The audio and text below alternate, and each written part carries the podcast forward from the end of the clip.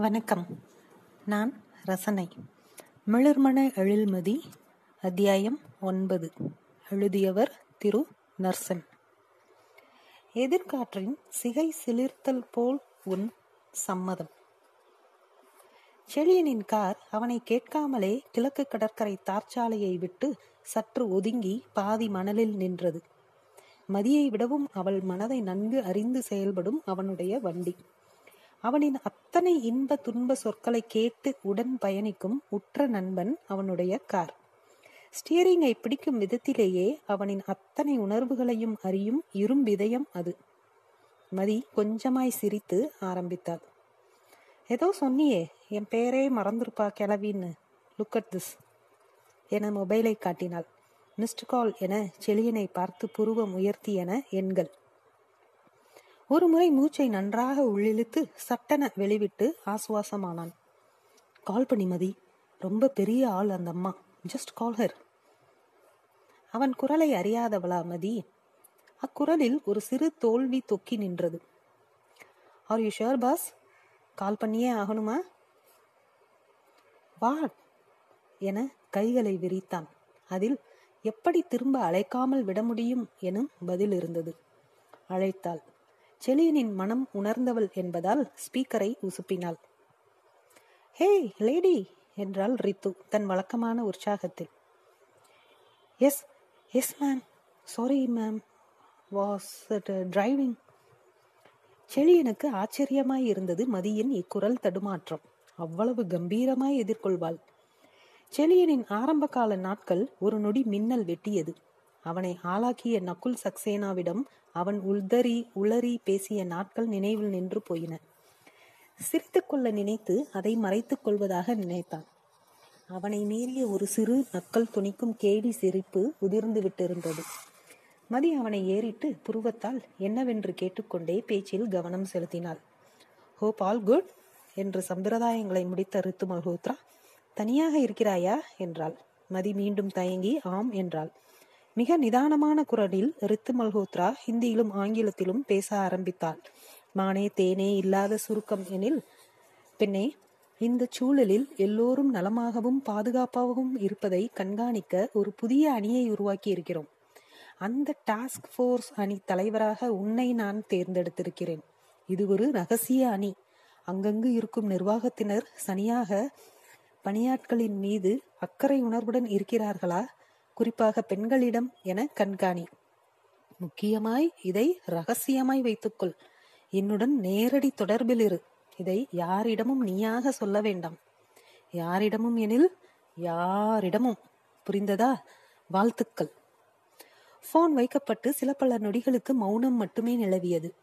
செலியன் அதுவரை தான் பயின்ற தான் நம்பும் தன் மனப்பக்குவத்தை மெதுவாக உணவு பொட்டல நூல் கலற்றல் போல குரல் கனைத்து அவிழ்த்தான்.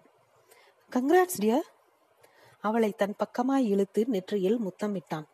அந்த சூழல் அந்த சாலை எவரேனும் பார்க்க கூடும் என்ற பதைப்பில் சற்று உடல் குறுக்கி உதறினாள். வெடித்தான். ஓ மேம் பெரிய ஆளாயிட்டீங்க. நான் இப்படி பண்ணியிருக்க கூடாதுல? ஆரம்பிச்சிட்டியா?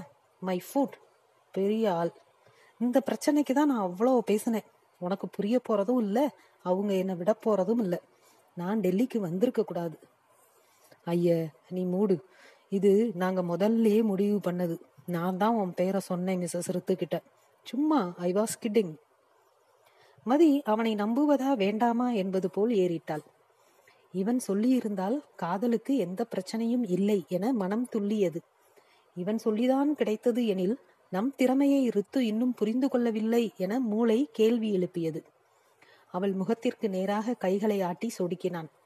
ஹலோ அவள் சுதாரித்து மனம் மூளை இரண்டையும் ஒதுக்கி அவன் கரம் பற்றினாள். முத்தினாள். கண் மூடினாள். அவன் காரை கிளப்பினான். இரவு ஒரு மணி. சத்தம் செய்து அதிபனை தொந்தரவு செய்துவிடக் கூடாது என மிக கவனமாக ஒவ்வொரு காரியமாக செய்து தரையில் கிடந்த மெத்தையில் விழுந்தான். என்னடா டேட்டிங்கா? அதிபன் குரல் இருளை கிழித்தது. செளியனுக்கும் அந்த குரல் தேவைப்பட்டது. ஒருவன் வீழ்ந்த அல்லது வீழ்த்தப்பட்ட ஒரு நெடும் கடும் நாளில் ஒரு ஆதரவு குரல் ஒரு விசாரிப்பு இருந்தால் கடந்திடலாம். அந்த நாளை இந்த வாழ்வை என்று நம்பினான் செழியன். நல்ல டேட்டிங். அடையானே அட ரொம்ப அழுத்துக்காதடா. அந்த புள்ள பாடி ஸ்ப்ரே உன் உடம்புல ஏத்தி இங்க வரைக்கும் கொண்டாந்துருக்க. இதுல அழுப்பு வேற. விளக்கை போட்டான் செழியன். அறைக்குள் மின்னல் வெட்டி வெட்டி பின் நிலா நிலை கொண்டது போல வெளிச்சம் விரவியது. அதிபன் கண்கள் கூச ஏண்டா? என எரிச்சலாக செளியன் கம்மும் குரலில் மனசே சரியில்லைனே ஒரு மாதிரி இருக்கு. சில விஷயம் புதுசா நடக்கும்போது எதுவும் ஓட மாட்டேங்குது அதிபன் எழுந்தான். பழனி சாவா? இல்ல வேற எதுவும் ஆபீஸ் பஞ்சாயத்தா? எல்லாம் தானே. இந்த நொல்லாந்தான்லாம் எங்களுக்கு தெரியாதாடா? ஒன்னே ஒன்று மட்டும் நல்லா புரிஞ்சுக்க. ஒரே ஒரு விஷயம் மட்டும்தான் மனசை அசைச்சு பார்க்கும். அதுக்கு சப்பக்கட்டுக்கட்ட நாமளா ஆயிரம் காரணங்களை அண்டம் கொடுப்போம். அதெல்லாம் பண்ணாத. என்ன இளவோ அதை சொல்லு. அதிபனின் அனுபவம் பேசியது. அதிபனுக்கு புரியும் விதமாக ஓரளவு விளக்கினான். அதிபன் சிரித்தான். அட கொங்கா பயலே நீ எவ்வளோ பெரிய ஆளு. எங்க இருந்து எங்க ஏறி போயிருக்க? பந்து எடுத்து போட வருவ. இன்னைக்கு உன் ட்ரெஸ்ஸிங்ல இருந்து எல்லாமே எங்களை எல்லாம் தாண்டி எங்கேயோ போயிட்ட ஓ லவ்வர் அவ.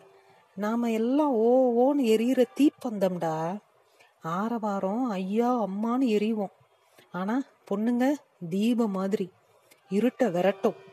ரெண்டும் நெருப்பு தான் அவங்களோட நிதானம்னு ஒண்ணு இருக்குல்ல? அவங்களோட அறிவு நம்மளை விட ஒரு செகண்ட் முன்னாடி போய் யோசிக்கும்ல? அதுக்கு ஒரு மரியாதை கொடுக்கணுமா இல்லையா? செளியனுக்கு புரிப்பட்டது ஏண்டா மரம் குனிஞ்சு பார்த்து என்ன இவ்வளோ நிழல் தரோம்? இவனுங்க வந்து உட்காடுறாங்கன்னு நினைச்சா விளங்குமாடா? நீ மரம்னா உன் ஆளு பறவடா.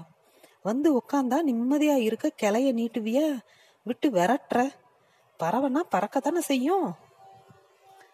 செளியனுக்கு அவன் மேலே அவனுக்கு வெறுப்பாய் இருந்தது. பெரிதா எதுவுமே நடந்து விடவில்லை. அவன் உயிருக்கு உயிராய் காதலிக்கும் பெண் மீது ஒரு சிறு வெளிச்சம் விழுகிறது. அவ்வளவுதான். அவளை வழிநடத்தி இன்னும் அவள் மேல் மேலிடம் மரியாதை கொள்ளும்படி செய்தல் அவன் கடமை என்று உணர்ந்தான். அதிபனை கட்டிக்கொள்ள வேண்டும் போல் இருந்தது. ஏண்டா எளவ கூட்டுற என்பார். அதனால் அமைதியாக உம் கொட்டிவிட்டு மொபைலை எடுத்தான். மதி அவள் பெயரை ரித்துவிடம் சொன்னதற்காக நன்றி தெரிவித்து பதில் அனுப்பியிருந்தாள். இன்மை உணர்வதாக தெரிவித்தான். அவளின் இன்ன பிற முன்னேற்றங்களுக்கு முன்னதாகவே வாழ்த்துக்கள் என்றான். அவள் மண்டை சுற்றும் ஒரு எமோஜியை போட்டி மூடிக்கொண்டு தூங்கு என அனுப்பினாள். அப்போதே அவன் மனம் அந்நாளின் விடுபடலுக்கு காத்திருந்தது. விளக்கை அணைத்தான். தூங்கிட்டியா? என்ற அதிபனின் குரல் அவனை சற்று எரிச்சல் படுத்தியது. ஒரு நொடி அமைதியாக இருந்தான். உன்னத்தாண்டா? சொல்லுனே. அவளுக்கு என்னவாம்?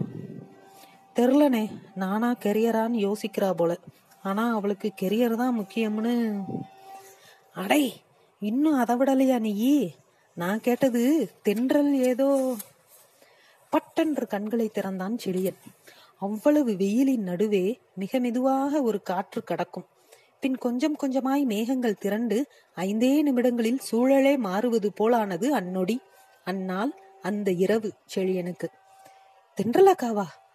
உங்களை ஒரு தடவை பார்க்கணுமா ம். என்னவாம்? அவங்க பையன் சின்ன பையன் போல. அகாடமியில செலக்ட் பண்ண வைக்கிறது தான் லைஃப்ல ஒரே குறிக்கோள்னு சொன்னாங்க. இங்க தான் சென்னையில பீட்ஸ்ல படிப்பெல்லாம் சும்மா.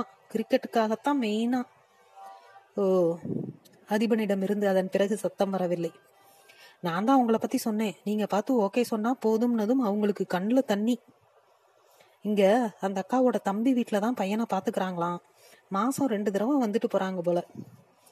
தென்றலின் தம்பி என்ற சொல் அதிபனின் கால் காதில் விழுந்ததும் அவன் முகம் மனக்கண்ணில் வந்தது.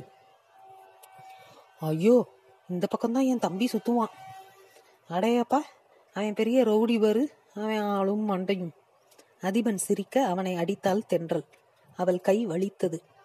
அதப்படிடி உங்க வீட்டுல ஒரே மாதிரி உங்க அப்பன் நீ உன் தொம்பி என இன்னும் வெறுப்பேற்ற தென்றல் சிரித்தார் அதுவும் அந்த கிரவுண்டுக்கு வராதவங்க லிஸ்ட் போட்ட பாரு ஸ்கூலு பொண்ணு மாதிரி டே அது நடந்து ஒரு வருஷம் ஆச்சு. எப்ப பாரு அதையே சொல்லி ஓட்டிக்கிட்டு. தென்றல் சுருள் முடியில் ஈரம் மீதம் இருக்க இன்னும் அழகாக தெரிந்தால் அதிபன் கண்களுக்கு. அனிச்சையாக அவள் பின்னங்கழுத்து முடி கத்தைக்குள் விரல்களை செருகினான். சிக்குண்ட விரல்களை மெதுவாக வெளியில் எடுப்பது அவன் விளையாட்டு. தகுந்த இடைவெளியில் உஷ் ஆ என வலிக்கு ஏற்ப சினிங்கினாள் தென்றல். நானும் வரேண்டா நாளைக்கு ப்ளீஸ் இத்து போய்த்தான் ஆகணுமான்னு அடுத்து கேப்பல்ல? ச்சே நீ விளையாடுறத பார்க்கணும் ம் கரெக்டு தான். ஆனால் மதுரைக்குள்ளனா சரி. நாங்கள் டோர்னமெண்ட்டு போகிறோம் நீ வந்தால் சரியாக இருக்காது.